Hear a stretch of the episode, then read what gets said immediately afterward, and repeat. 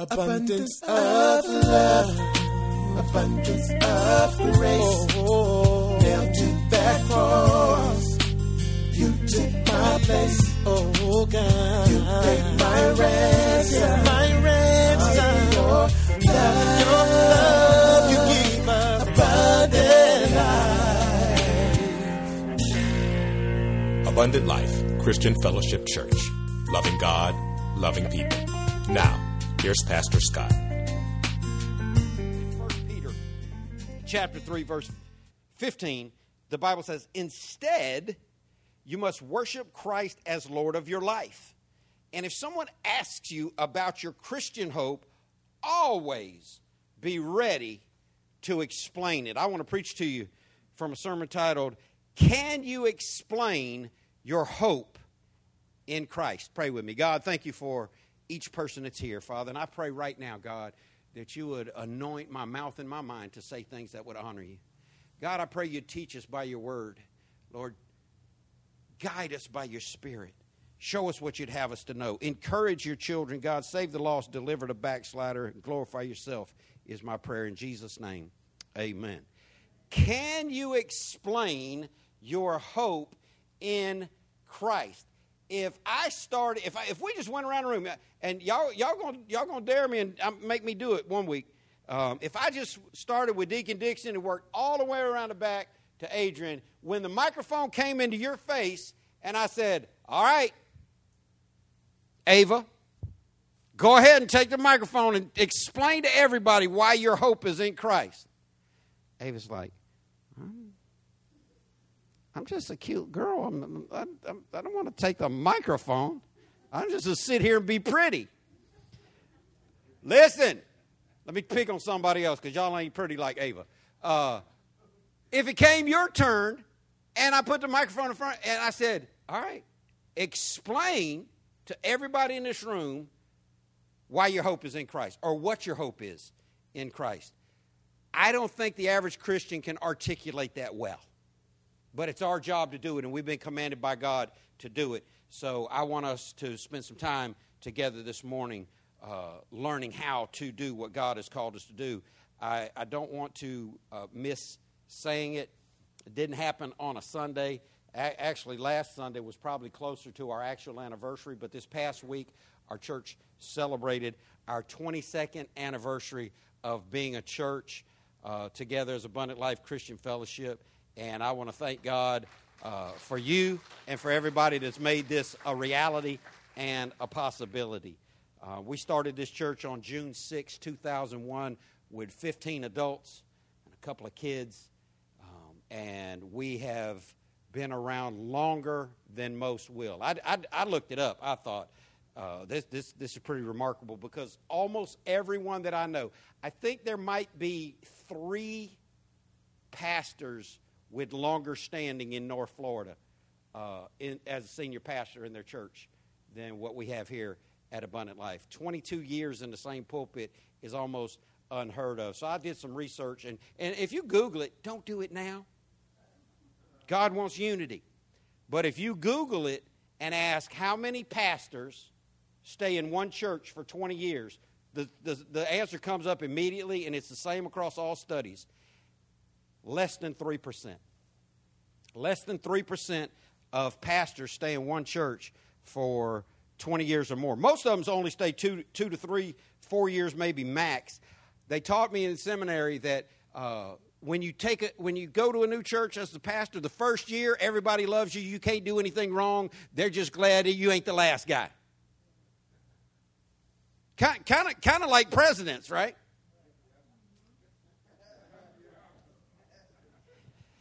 Y'all, y'all slow on the uptake today. But they said, first year, you can't do anything wrong. The people will love you just because you're not the last guy. Second year, you can't do anything right. They're going to hate you because you said something they didn't agree with. Third year decides whether you're staying or going. Whoever wins that battle between you and the power brokers in the church. And I, I know this for sure. I am not a top 3% pastor in this world. I'm not a top 3% Christian. I'm not a top 3% speaker. I'm not, a, I, I'm not the best of, any of those things. The fact that God allowed me to do something that less than 3% of people will ever do in the world is not based on my ability. Um, it's just based on God's grace and the people of this church that didn't throw me away when they could have. And I thank God that we've still got a church here ministering to this community, loving God and loving people. Because all my heroes and friends in ministry are either dead or have quit. Uh, y'all don't get this church to double in the next 17 months. I ain't going to be here either. That's an inside joke. Uh, keep paying attention, you'll figure it out. I want to say thank you real quick, and I'm going to get into it. Don't worry. We're going to have lots of Bible today. Um, appreciate everybody that prayed for my son. Uh, Jacob is a United States Marine. He was an embassy security guard, but he got hand selected to be part of uh, a 91 man elite rapid response task force to fly wherever stuff's breaking out uh, to embassies and consulates around the world. And uh, this past week, he had to fly from Quantico, where he's stationed, to Saudi Arabia because the uh, Secretary of State was meeting with the Crown Prince of Saudi Arabia. I'm not sure. I need to look it up. It, I don't know if we got any true uh, civics experts in the room, but I think the Secretary of State is either the third or fourth in line to be the president. Anybody know? Is it third? Is fourth? Okay. President, vice president, speaker, then then then this dude my son was over there to take a bullet for. Um, but 20 plus hours in the air flying um, to Saudi, Saudi, Arabia by way of Amsterdam. And I know some of you were praying for him. Um, he did have some ear trouble on, on the plane, but he got home safe, and I thank God for that. And I appreciate everybody praying. I love the fact that there are Christian people that pray for my family. And I want you to know if you'll let us, we'll pray for yours too. Everybody in this church should have already been assigned a deacon family. If you don't have one, call the church. Write, right on uh, the back of that card, I want a deacon family. What, what do our deacon families do? Uh, raise your hand, Dixon, deacons. Um, thank you. Uh, this, this, this is uh, Deacons Cedric and Sonia Dixon, and uh, probably 20% of y'all are in their deacon family ministry. What does that mean? They have your names written down on a, on a ledger, and they pray for you every week. And they call and touch base with you and check, make sure. Uh, I don't know who's in the hospital. I don't know who's hurting. You ain't calling me and telling me nothing. Um, I, I, got, I got to dig. Uh, I, I, I got to, you know, research to find out. But every member of our church is assigned to uh, a, a, deacon family ministry where you get prayed for and you say, Well, I, I got enough people praying for me. No, you don't. No, you don't. You can't imagine how blessed you would be. Uh, ra- raise your hand, Ken and Diane. You, you can't imagine how blessed you'd be if you had them praying for you. Ra- ra- raise your hand, Dean and Scott. That's, the, that's the Deacon Mills family ministry right there. You can't imagine how blessed you'd be to have that family praying for you. Ra- raise your hand, West family, over here and over here. Uh, that's the West Deacon family. You can't imagine how blessed you'd be to have these good Christian people praying for you and other deacons. Uh, and I'm just going to quit naming everybody, but if you aren't signed up to have somebody praying for you, I want you to because I love it. I, I, listen. I know who the four people in this room are that are praying for me, and I appreciate you and I thank God for you. And I want us to be praying for each other all the time. Somebody say Amen. All right, let's get into this. Can you explain your hope? We're going to be looking at this passage in 1 Peter chapter 3 today and cause it to make sense. I started last week talking to you about a theological word, ecclesiology. Anybody remember what ecclesiology is? Ology is always going to be the what? The study of something. Ecclesiology is the study of the church, its form, its function, its setup, its purpose, its values, its vision, um, its, its governmental basis, uh, it, its, its role in God's kingdom. Ecclesiology means the study of the church in all its facets. Now, the root word for the Greek word uh, ecclesiology is ecclesia. Ecclesia. And it's so hilarious. There are people out there, there are pastors out there that think they're more spiritual because they say five words in Hebrew or Greek, but they're not. I, I know there's a growing group of people out there telling us don't, don't call the Lord Jesus, call him Yeshua, and they think that makes them special. I'm like, well, why are you calling Jesus Yeshua and you're still calling Moses Moses? Because you, your, your, your, your Hebrew don't run that deep. You can't figure out how to say Mose. Uh, why, why are you calling Jesus Yeshua, but you're still calling Joshua Joshua? Uh, I mean, some people think it just makes you extra special, and a lot of people that, that focus on these words, the, the word, the pronunciation of the word is not, not paramount. Uh, but I love this word ecclesia. Anybody want to tell the rest of the church what ecclesia means? Almost every time you see the word church in the New Testament, it's that word ecclesia. I, I want to give you the extended definition. Short definition ecclesia means church. But what is the church? We need to know this because God said we got to be ready to give an answer for the hope that is in us. And I want you to hear uh, what the literal definition for ecclesia means. Short version the called out ones. Anybody ever heard that as a definition before? The called out ones. I'm not making this up. You can read it uh, in, in any Greek dictionary or on, on, on, on Deacon Scott's phone. But not him. uh, hey, if your phone rings, ain't no big deal. If you got if you got to answer it, answer it. Uh, we're human beings in here with a life, amen. But ecclesia means the called out ones. That's that's the short definition for it. The long definition because it's an assembly. Say assembly. And any type of group of people the, the local Sanhedrin religious people in the first century uh, were, they had their own ecclesia.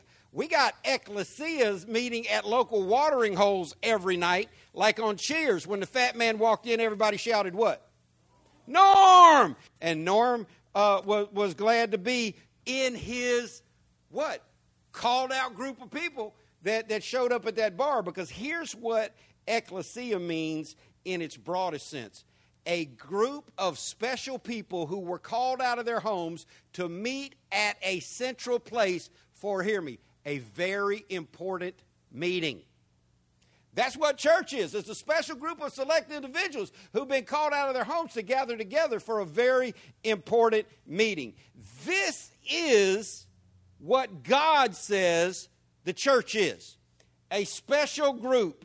Uh, you're special. I know some of y'all's mama told you you were, but God says you are too. Special group of select individuals. Now, there's a word, a theological word, that you see inside that word select that talks, uh, that specifies who those individuals are. Somebody make a word out of that word select that might be a Bible word. Elect. We're talking about people who are elect, people who have been chosen by God. I still haven't got over the fact that God chose me uh, to, to be his child before I even had a chance to blow the audition. Oh, somebody ought to be grateful about that. But church is not designed to be.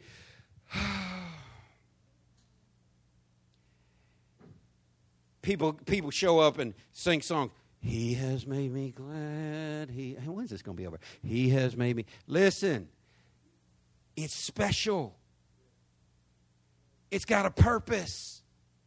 We are a unique, selected, elected, called out by God group of people. This originally was put together for political rallies. This term has its root meaning in governmental, like a town hall.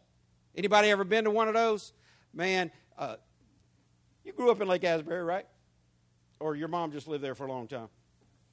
Um, I remember when I first moved out on the lake in Lake Asbury, they were having a town hall at the elementary school.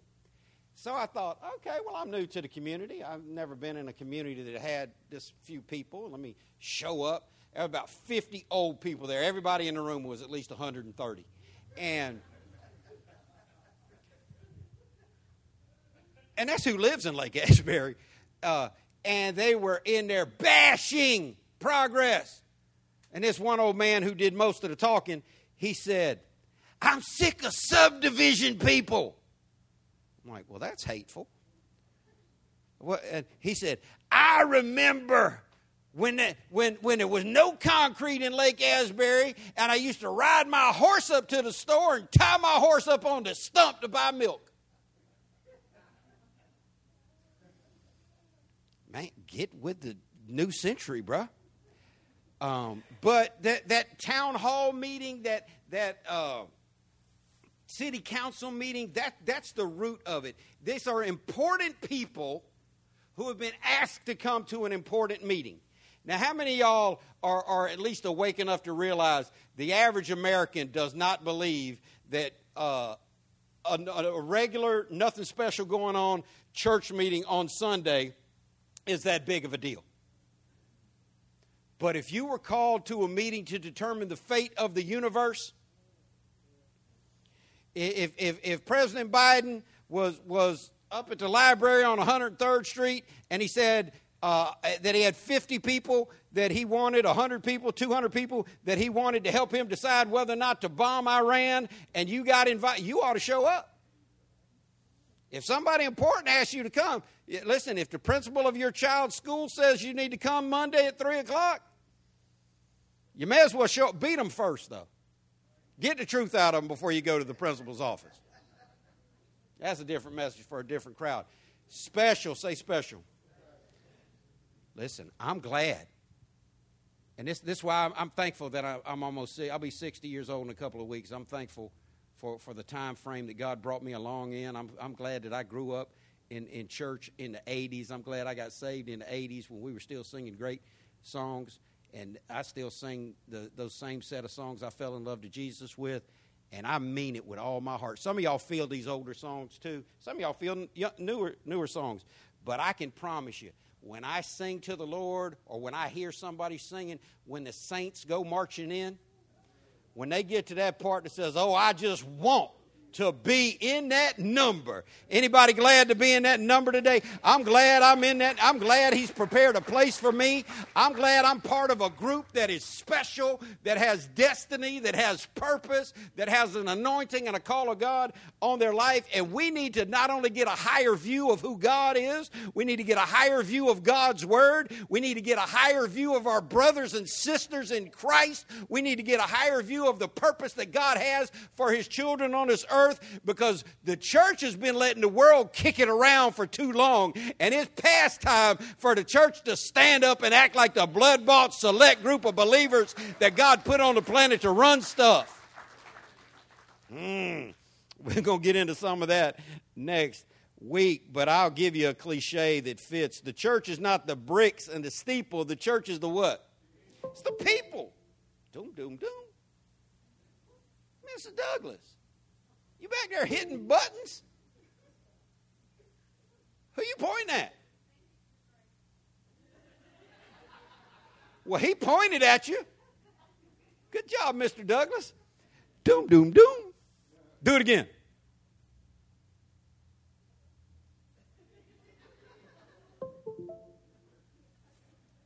What is that? You got mail?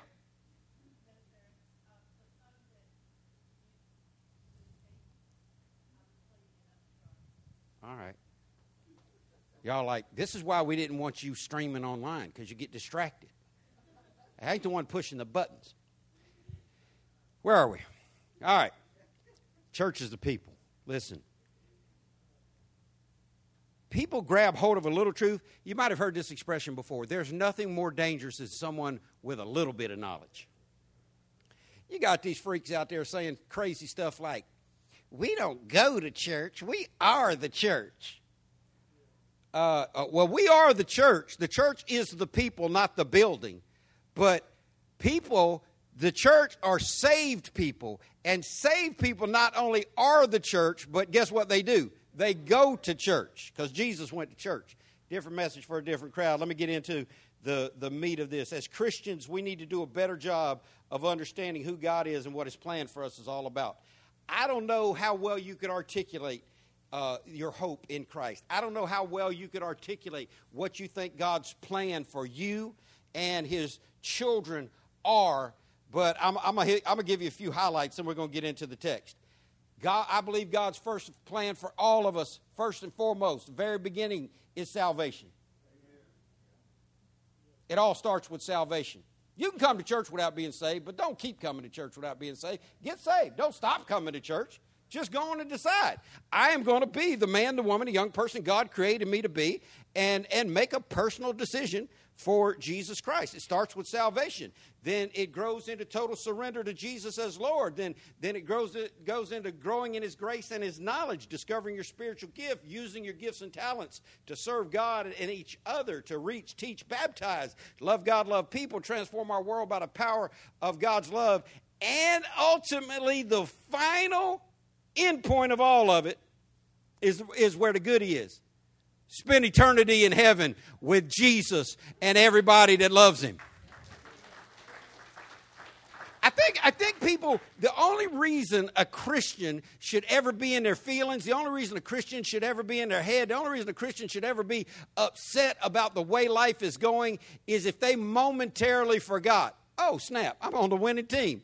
It's going to be over one day. I'm going to heaven. Ain't going to be no pain. No, hey, no bill collector in heaven. No IRS in heaven. Somebody ought to be happy. I already told you if you're happy and you know it, tell your face.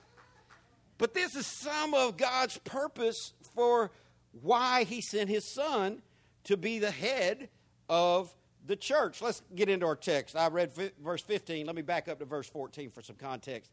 In 1 Peter 3:14, the Bible says, But even if you suffer for doing what is right, God will reward you for it. So don't worry or be afraid of their threats. Uh, hey, I, I, let me ask a question. Some of y'all already know. You've been around long enough. I teach uh, with a lot of repetition so people will remember it after they leave this place. Why would God tell his children that uh, they might suffer for doing what is right. Because you're to.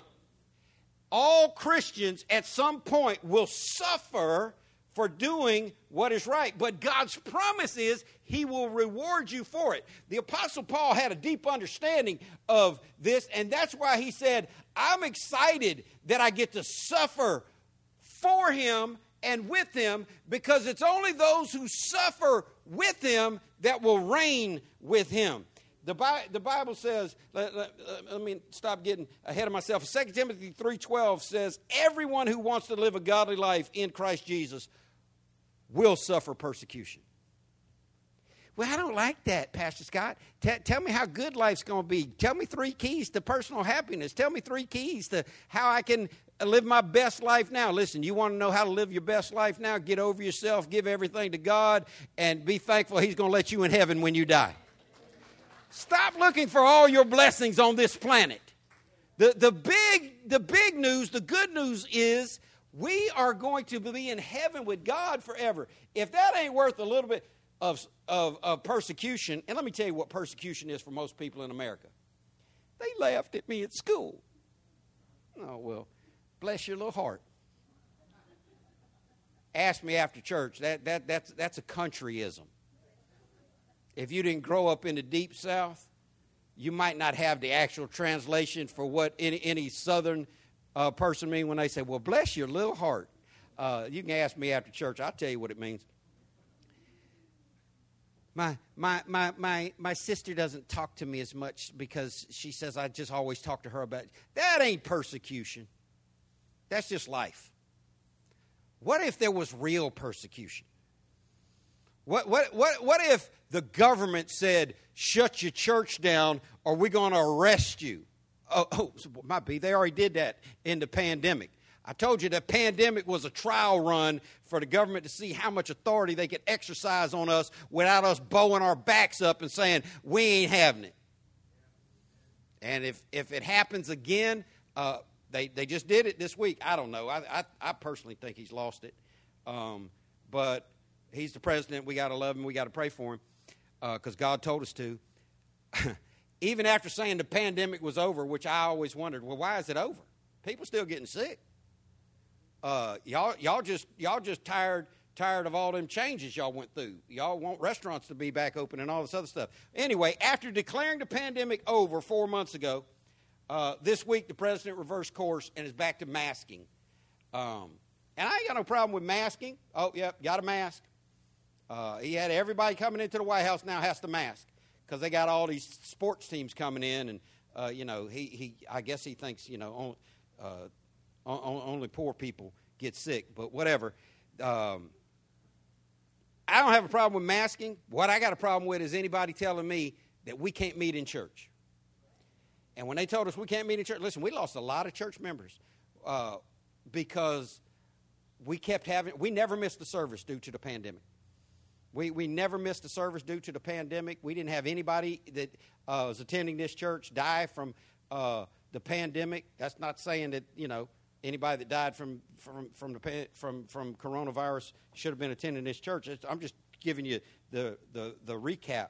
And if they tell us again we can't have church, we're going to do the same thing. And I had people say, Pastor, you tell us to obey the law of the land. We're supposed, we're supposed to be law abiding. We are, but in Acts chapter 5, the Bible says that we ought to obey God rather than man. And when the day comes and they tell us we can't gather together in the name of the Lord Jesus Christ, are they going to roll up on us? We're going to gather together in the name of the Lord Jesus Christ.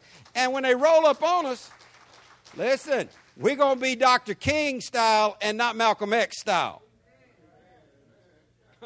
Trust me on that. Uh, we, we are aligned with Dr. King. One, one of the reasons why we're a multiracial uh, uh, church is because of uh, my listening to Dr. King early in my Christianity and realizing what, what Dr. King said was true and it need, it need to change. That the most segregated hour in America is 11 o'clock on Sunday morning.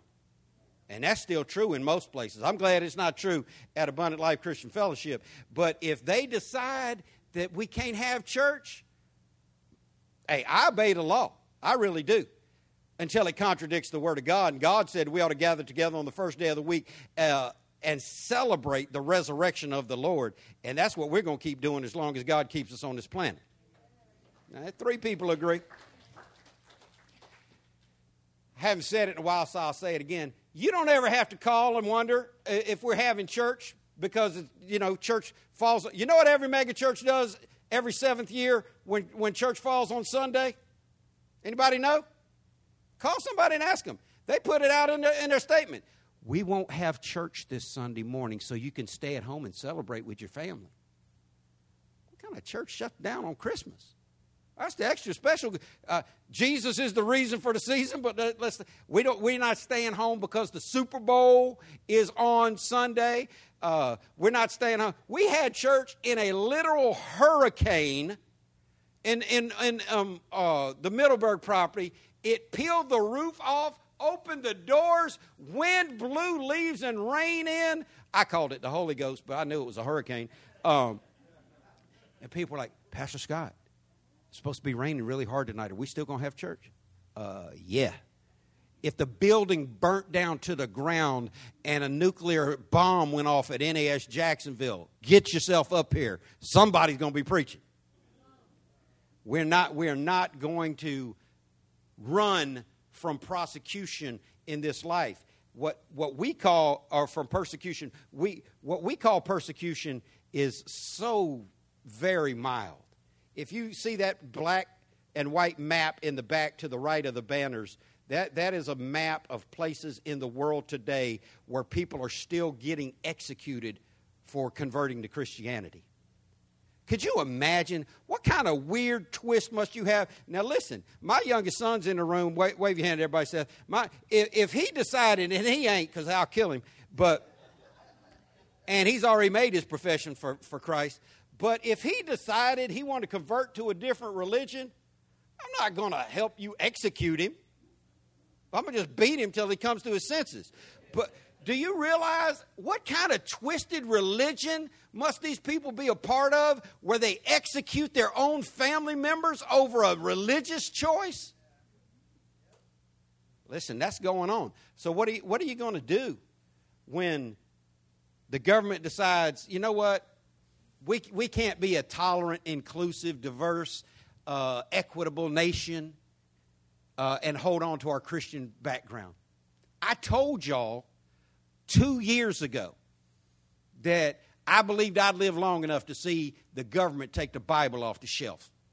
And I'm still here, and the state of Utah has now taken the Bible out of schools because a group of parents called uh, pa- pa- Pagan Parents of America decided if you're going to take our gay books off the off the shelf in schools, we're going to take your Bible off the shelf in schools. And you're like, well, why would they be able to do that? I already told y'all years ago when I told you they were going to uh, take the Bible out and cancel Christianity in America, is because when you start saying we're going to cancel all these other books, how you not going to cancel the Bible? The Bible's not inclusive. The Bible's the most exclusive book ever. God told his followers, go into these other villages and kill all those people. Kill the men, the women, the children, their donkeys, their horses, their cows, their pet pigs, their, their hamsters, their gerbils, everything that they've got. Does that sound kind and tolerant and loving and inclusive? Man, you got you better be thankful that you're not one of them ites. Y'all remember them ites? What them Hittites? Mm-mm. Kill them all. Jebusites, Ammon, Ammonite. Oh, hey, the Bible is a very exclusive book.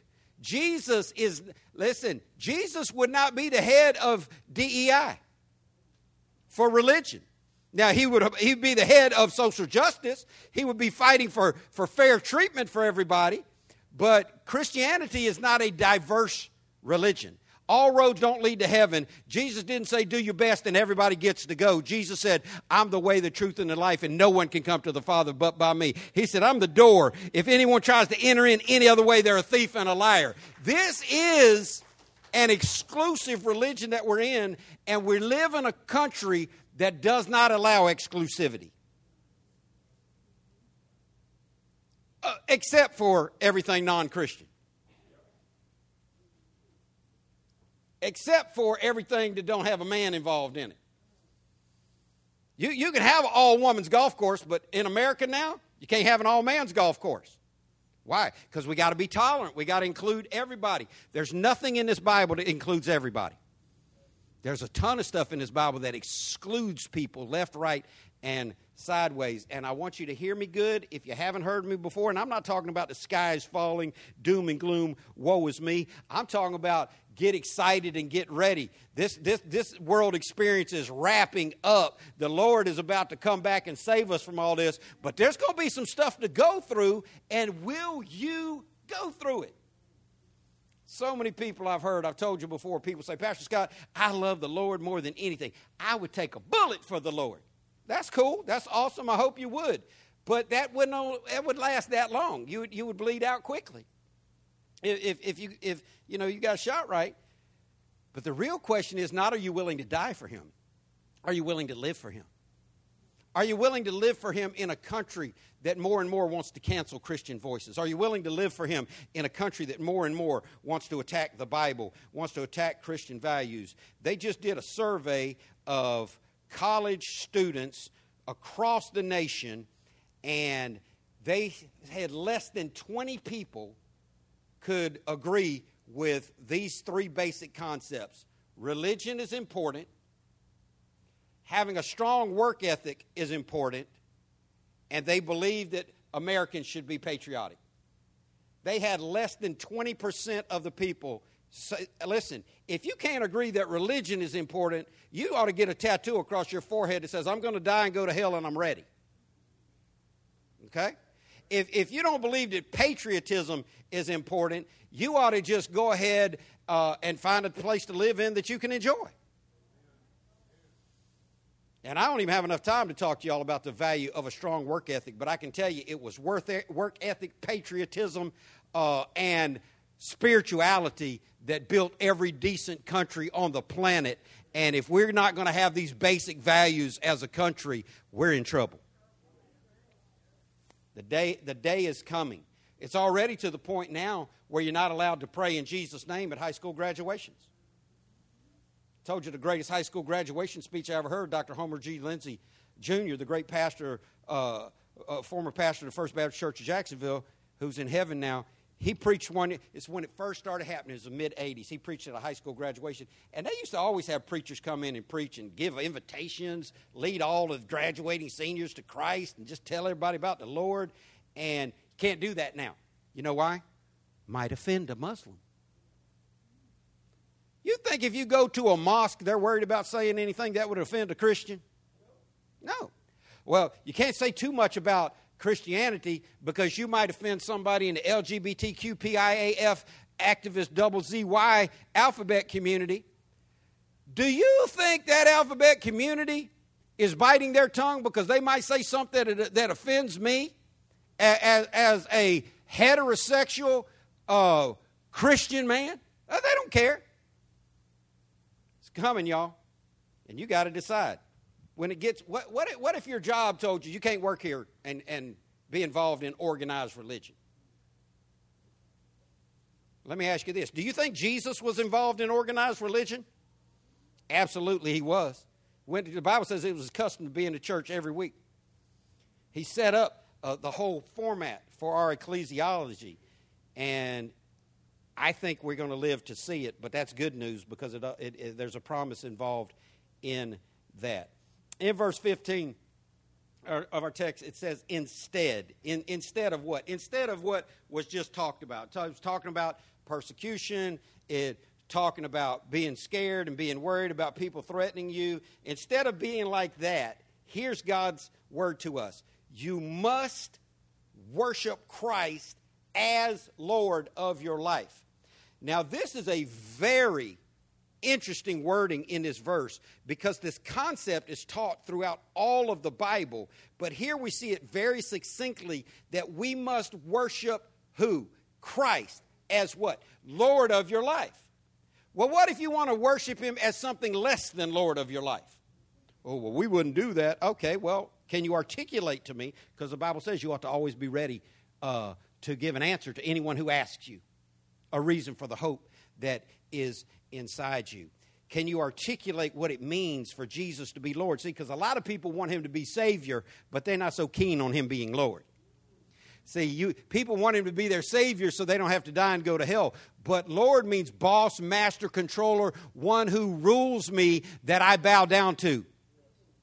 Are you willing to take orders from him? Are you willing to make his desires more important than your desires? That's what the Lord is slave owner, boss, master. That's the only, you must worship Christ that way. So guess, guess what happens? If you don't worship Christ as the Lord of your life, then you're not worshiping Him in a biblical fashion. So you say, well, how do, how do I know if Jesus is the Lord of my life? Are you doing more of what He wants you to do or more of what you want to do? You, well, I'm not sure. I never put a clock on it. Well, open up your checkbook and see where you spend all your money. Because if you, the Bible says where your treasure is, there your heart will be also. Listen to your conversations. Mentally recall conversations that you have with people who are in your life. The Bible says, out of the abundance of the heart, the mouth speaks. Do you talk about God more than you talk about sports, family, money, and politics? Mm. We got to be ready. We got, but, but before we can be ready about an answer, an explanation, we've got to begin to worship Christ. I love the Greek language. You don't have to learn Greek to follow God. I, I love uh, study. I love the Greek language. It's a picturesque language. It's a it's a visualization imagery language. And I've told you many times one of the primary Greek words for worship is a Greek word proskuneo. And li- listen, any cat lovers in the room? Who's who's a cat person, not a dog person? Okay. How many people would say I'm more of a dog person than a cat person? Overwhelming. Overwhelming. Now, some of that's out of superstition that cats, you know, buddy up with witches. There ain't no truth to that. Um, maybe they have been in the past, but, you know, uh, most of it is more about the difference in the personality of a dog and a cat. And the, the Greeks called what a dog does worship. The pro- word proskuneo means to lay at the master's feet and lick his hand and the image was of a dog. And if you've got a dog, uh, man, if, if, you want to see it, you can come to our house. Uh, Seth's dog, if Seth gets up to leave the room, guess what the dog does? If, if Seth moves from one end of the couch to the next, guess what the dog does? If Seth lays down on his bed, guess what the dog does? And here's why. And here's why here's why the Greeks called that worship because this, this is how they taught what real worship is. And I want you to get this because we've been told we must worship. And if I ask you, how do you worship? And your, your answer was you worship in your heart. That's not true. Worship is a verb, it's got to be done. It, it, it's like me saying, I, I, go fishing in my heart. You, you, you can't. Uh, it's an action. And the Bible says we must worship Christ. So that Greek word proskuneo is an image of a dog laying at his master's feet, looking up. Anybody ever have a dog? If you just hang your arm off the bed, it just nose your arm, just nudge your hand. Uh, that's worship. Because here's here's what here's why they said that's the best picture of worship they could come up with is because the dog knows if anything good. It's, it's like our dog. I, I could feed Seth's dog, but I don't because that dog knows if anything good is going to happen to him, it's going to happen from Seth's hand. If, he, if, if somebody's going to take him out, if somebody's going to feed him, if somebody's going to go for a walk with him, if somebody's going to play uh, catch with him, uh, that, that's the master. And the dog knows my whole life's existence is wrapped up on this one person. See, cats don't do that for you. Cats don't worship their owners. Dogs worship their owners. And listen, you dog lovers, that's why people love dogs, because you want something to worship you.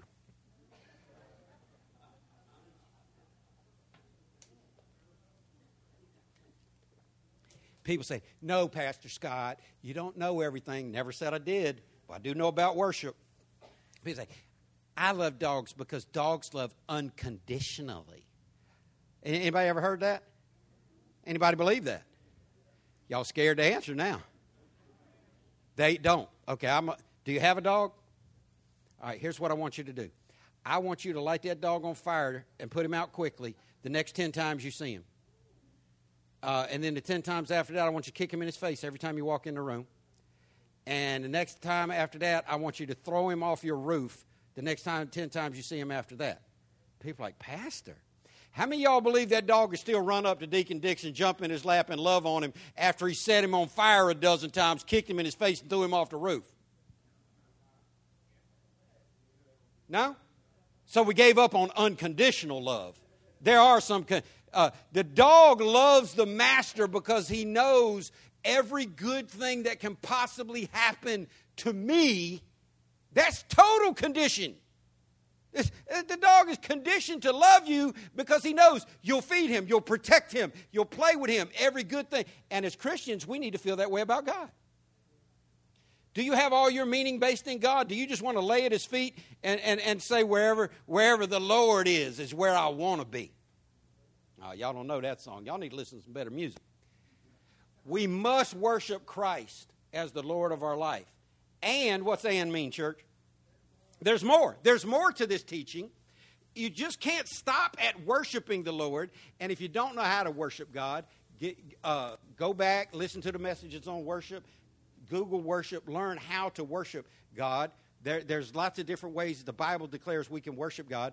After you get your worship on, if someone asks about your Christian hope, always be ready to explain it. So you can't be ready by putting the cart up before the horse. You got to get you got to worship and you got to worship Christ and you got to worship Christ as Lord.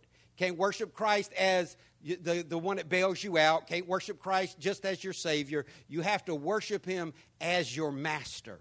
And you got to be willing to say, He's more important than me. What, what, what did John the Baptist say? I'm not even worthy to unlatch his shoe uh, he's, he's coming after me, but he's, he's greater than me. Do you really feel like there's nobody greater? We sang that song, Nobody Greater. Uh, do you feel that way? I mean, let, let, let's just, now this is going to be, you know, just performance oriented and, and, and lame and sketchy, but we're going to do it anyway. Uh, somebody tell me between Jesus uh, and, and these other people, who's more important, Jesus or LeBron? Jesus or the President of the United States? Jesus or your children?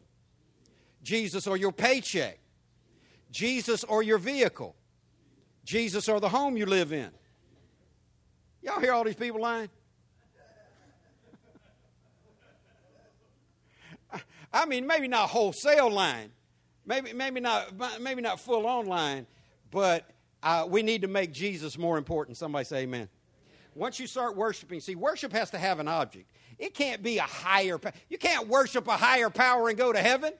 You can't worship the Honorable Elijah Muhammad and go to heaven. You can't assalamu alaikum your way into heaven. You can't, you can't worship Judaism and go to heaven. Worship must have an object, and the biblical object of worship, listen to, listen to the smart people in the room. The biblical object of worship is who? Jesus Christ as the Lord.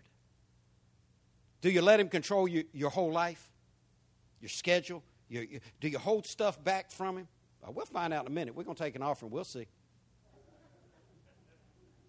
But it says once you start worshiping Him right, uh, if somebody asks you about your Christian hope, you ought to be ready to explain it. And I'm going to tell you this, and we're going to get out of here. If nobody's asking you about your faith, you ain't living it right. Man, y'all got quiet. See, one of the greatest compliments you'll ever get in life is if somebody that's not saved comes up to you and says, I've been watching you.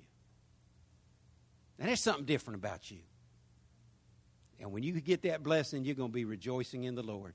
That you know you got something that they know they don't have. And the world ought to know that we've got something that they don't. They ought to be asking us. We shouldn't have to go harass. I don't beg people to come to Christ. I don't harass people, nag people, Bible beat people to come. I just tell them God loves you, and as many as received Him, to them gave you power to become the children of God. And Jesus said, if you call on His name, He will save you. I, am not selling Jesus to people. You you got to want Jesus for yourself. Once you get all that, uh, you start living it. People are going to ask what's going on with you, and when that happens, you are going to be blessed by the Lord to be able to hopefully give them an answer about the hope that is in you. Hopefully, you're going to be able to explain to them. Verse 16 says, Keep your conscience clear, period. Always pay attention to the punctuation, it'll help your comprehension. Keep your conscience clear, period. That's a complete thought. That's a complete sentence. What that means contextually is you can do those other things in verse 15, but if you don't have a clear conscience, you, are not going to be able to give a reasonable explanation for the hope that's in you. He says, Keep your conscience clear. Then, when is then? After people see these things, after you worship Jesus as Lord, after you've got a clear conscience, then if people speak against you, they will be ashamed when they see what a good life you live because you belong to Christ. We have seen in this church what every church has seen. I had people ask me one time, Pastor Scott, why do you think so many people leave Abundant Life? I said, I've been in lots of churches. People leave every church. You left the church, you can't, they left wherever they were going to come here. Uh, it's not shocking that, that, that people come and people go, but I've had, I've had very few people want to, want to tell me all about myself on their way out, but I love that. Have some courage. Be a man or a woe man and, and, and I, have I've told them this. Don't repeat this because it's not the most spiritual way to tell people this. But I, I did, I did have to tell one person this uh, because it was just ridiculous. I said, Well, I appreciate your, what you said, but let me promise you this. I was loving God, serving God, reading my Bible every day, singing to God every day, paying tithes and offerings of every penny that comes into my life, serving God with all my heart, soul, mind, and strength, winning people to Christ and preaching the truth about the gospel before I met you, and I'll still be doing it after I forget you.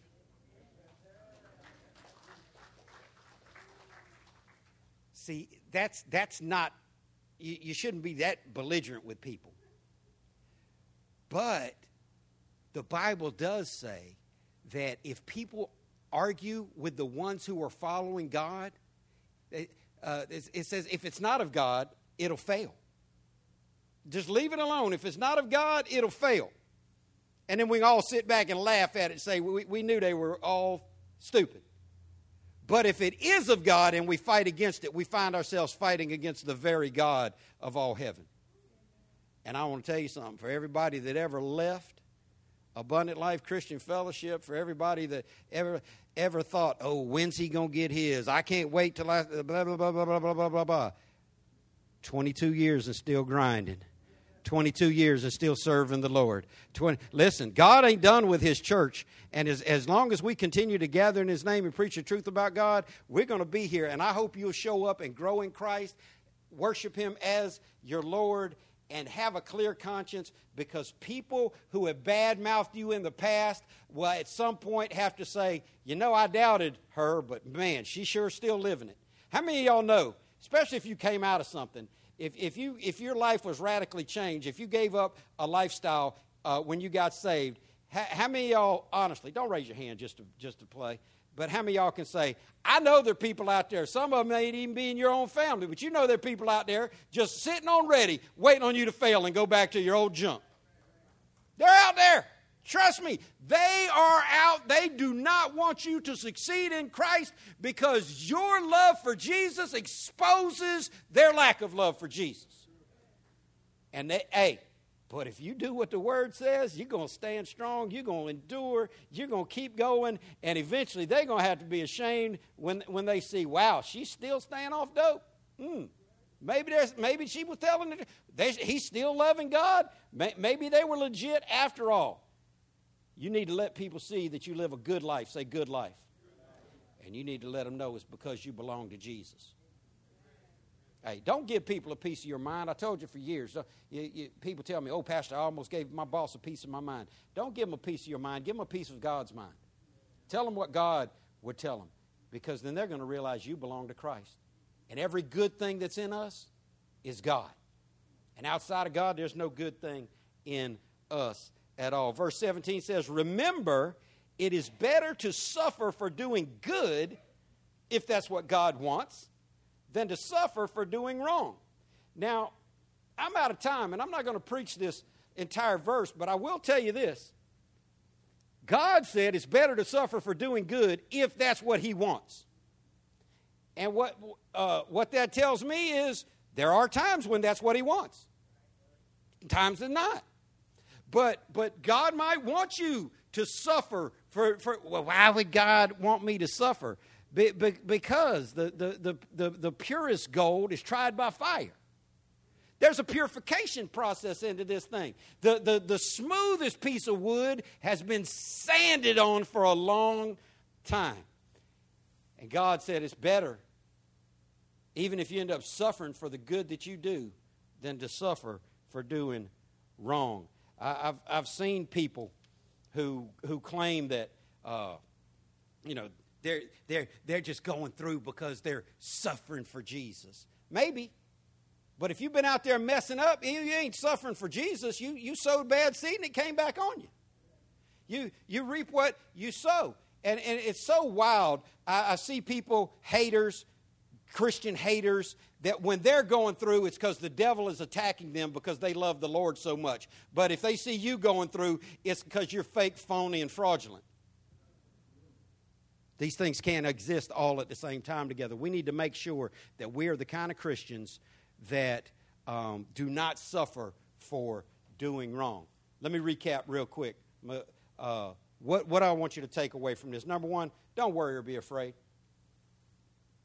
Some of you are plagued by the enemy in your mind of fear and worry. God consistently says, Be strong and of a good courage. Be not afraid. Don't be afraid. I, am I'm, I'm telling you this for sure. If I had to go up to the store on Melvin um, and, and, and buy a Dr. Pepper because I didn't have any, I wouldn't be afraid to walk past the nine people that was out there. Now I'd do my business and get gone. How many y'all know I ain't crazy all the way? That ain't no place to hang out. But, and, and it wouldn't even be because I'm scared. That, that's just common sense. But I would have an extra level of not scared. If, if we just decided that me, Deacon Dixon, Deacon West, and Elder, Elder Keon, we just all going to go hang out. I definitely wouldn't be scared of nothing at that point. I'm like, well, they got to die first. For, I'm, the, I'm the preacher. I mean, well, not, not Elder Keon. He got to live through it. Somebody got to take this thing over when I die. But um, uh, I, I, at least know. I, I, don't know about your man, Sonia, but, but I know about yours, Nixa. Uh, you may, you, may, you ought, if, if it's coming down to who's going to die in the parking lot, and me and him are both standing in, I hope you kissed him goodbye that day, because you ain't going to let him kill me, are you, Dick? That's, that, hey, that's your ticket to heaven right there. Glory to God. But the moral of the story, if I got a bunch of big, strong men that love me that are willing to die, why would I ever be scared of anything? Ain't got to be. Why would Christians be, if, now, remember when you were little? You might not have had a good dad, but kids that had a good dad, they, would say this all the time. My dad can what? My dad can beat your dad up. My, my, my dad's got more money. Uh, Kid, high view of dad. If you understand who God is, then it's not just it's just not lip service to say if God is is for us, who can be against us? We we got to understand. No need for Christians to be worried or afraid.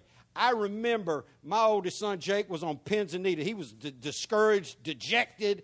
Uh, who, who was it that had that big lead over the Patriots in the Super Bowl? Oh, he was he was shot out. He was like, I mean, just um, he he is just in love with the New England Patriots, and that game was hard to watch. But ultimately, the Patriots came back and won it.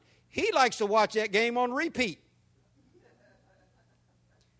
But he's not worried when he watches it on repeat. He's not, he's not mad. He's not grunting. He doesn't have hate in his eyes. Why? Because he knows his team's going to win. If you don't get anything out of this message, get this. If you're saved, life might be hard right now. You might go through a lot of stuff. But if you're saved and you know God is your Father and Jesus went to prepare a place for you, you know how it turns out in the end, and our side wins. Can you be glad for that? Don't be afraid. Secondly, we talked about it a lot, you got to worship Christ as Lord of your life. This is not optional. If you want what God has for you, start worshiping Christ, not just worshiping Him, but worshiping Him as the Lord of your life.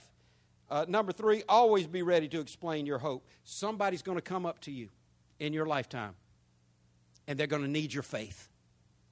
They're going to need your encouragement. They're going to need to talk to somebody who's been through what you've been through because you might be the only person that can reach them. But we got to be willing to be ready to engage with people about why we believe what we believe. That's why we got to know what we believe. Number four, keep your conscience clear. Guilty conscience is killing people. It's hard to feel good about yourself when you when you just do, doing dirt all the time. Listen, all of us are imperfect. We all fall short. We all sin and come short of God's glory. But don't be living shady. Don't make a lifestyle out of doing dirt. And, and, and, and when you stumble and when you fall, repent of it quickly and, and, and, and clear your conscience. Keep short accounts with God. Repent all day long. Number five, live a good life. I saw I saw, how many, how many y'all saw Saving Private Ryan? At the end of that movie, uh, the, the kid that got saved, played by Matt Damon, he takes his whole family, and he's got a big family now. He's got a wife, and he's got kids and grandkids, and he's an old man. And they go to the National Cemetery in Washington, D.C., which every American should go to. Um, it, it, it, it should move you. And he sees all those men that died for him because they gave their lives so he could get back home. And he looked at his wife and he was sobbing and he said, Baby, tell me I've been a good man. He just wanted to know that because everything everybody had done. Listen, you might not feel like you had the best mom or the best dad, the best preacher. You might not have the best life. You might not have the best children. But you ought to be willing to live a, live a good life for all the people that God put in your life that ever did a nice thing for you. The Bible says that people that have that there's a great cloud of witnesses in heaven that are watching. Live a good life, Christian. And lastly, don't suffer because you did something wrong. If you're doing something wrong, stop it. Just stop it. Just, just make better choices. Just decide, I am going to begin to be who God wants me to be. Read your Bible every day, pray every day, make the best choices you can. Position Jesus as the Lord of your life, and I promise you, you'll never regret it. You will never regret it. Some of you need to put God first in salvation. If you're not saved, you don't have to walk an aisle, pray a prayer, shake somebody's hand to get saved. The Bible says if you confess with your mouth the Lord Jesus and believe in your heart that God raised him from the dead, that you'll be saved. Some of you have tried that many times and you're still not saved. Why? Because the scripture says you'll only find him when you search for him with your whole heart. If you're not sure about your salvation, ask God to save you today and start, start investing in your own spirituality. If you are saved, here's what I want you to do I want you to start being all that God created you to be. You waiting on them? They waiting on you. He's waiting on y'all. Let me tell y'all what. Victor is a good, humble man. Can five say amen?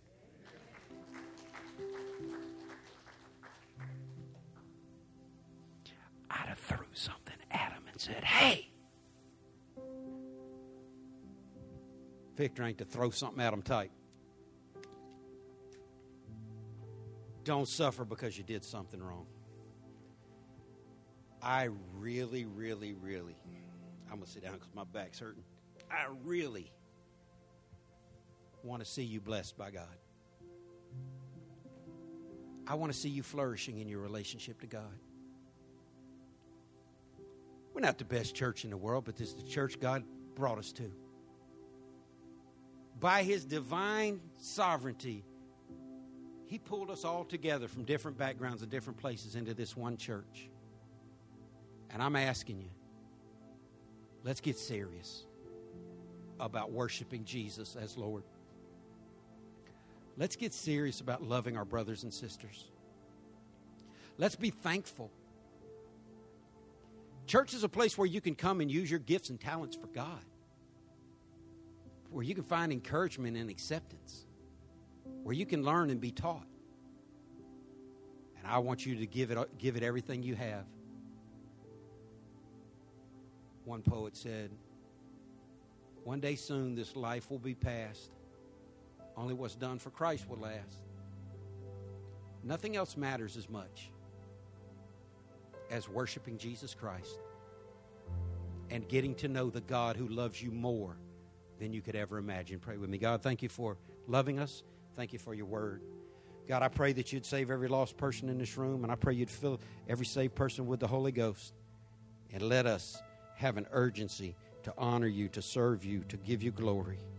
Thank you for this church, God. I thank you for bringing us all from where we came from to end up here.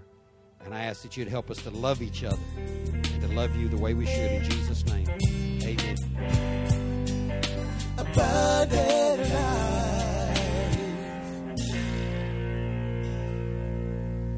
Thank you for listening to the ALCF Sound Doctrine Podcast. And visit us on the web at alcfnow.org. Your financial support for this ministry allows us to share the gospel around the world.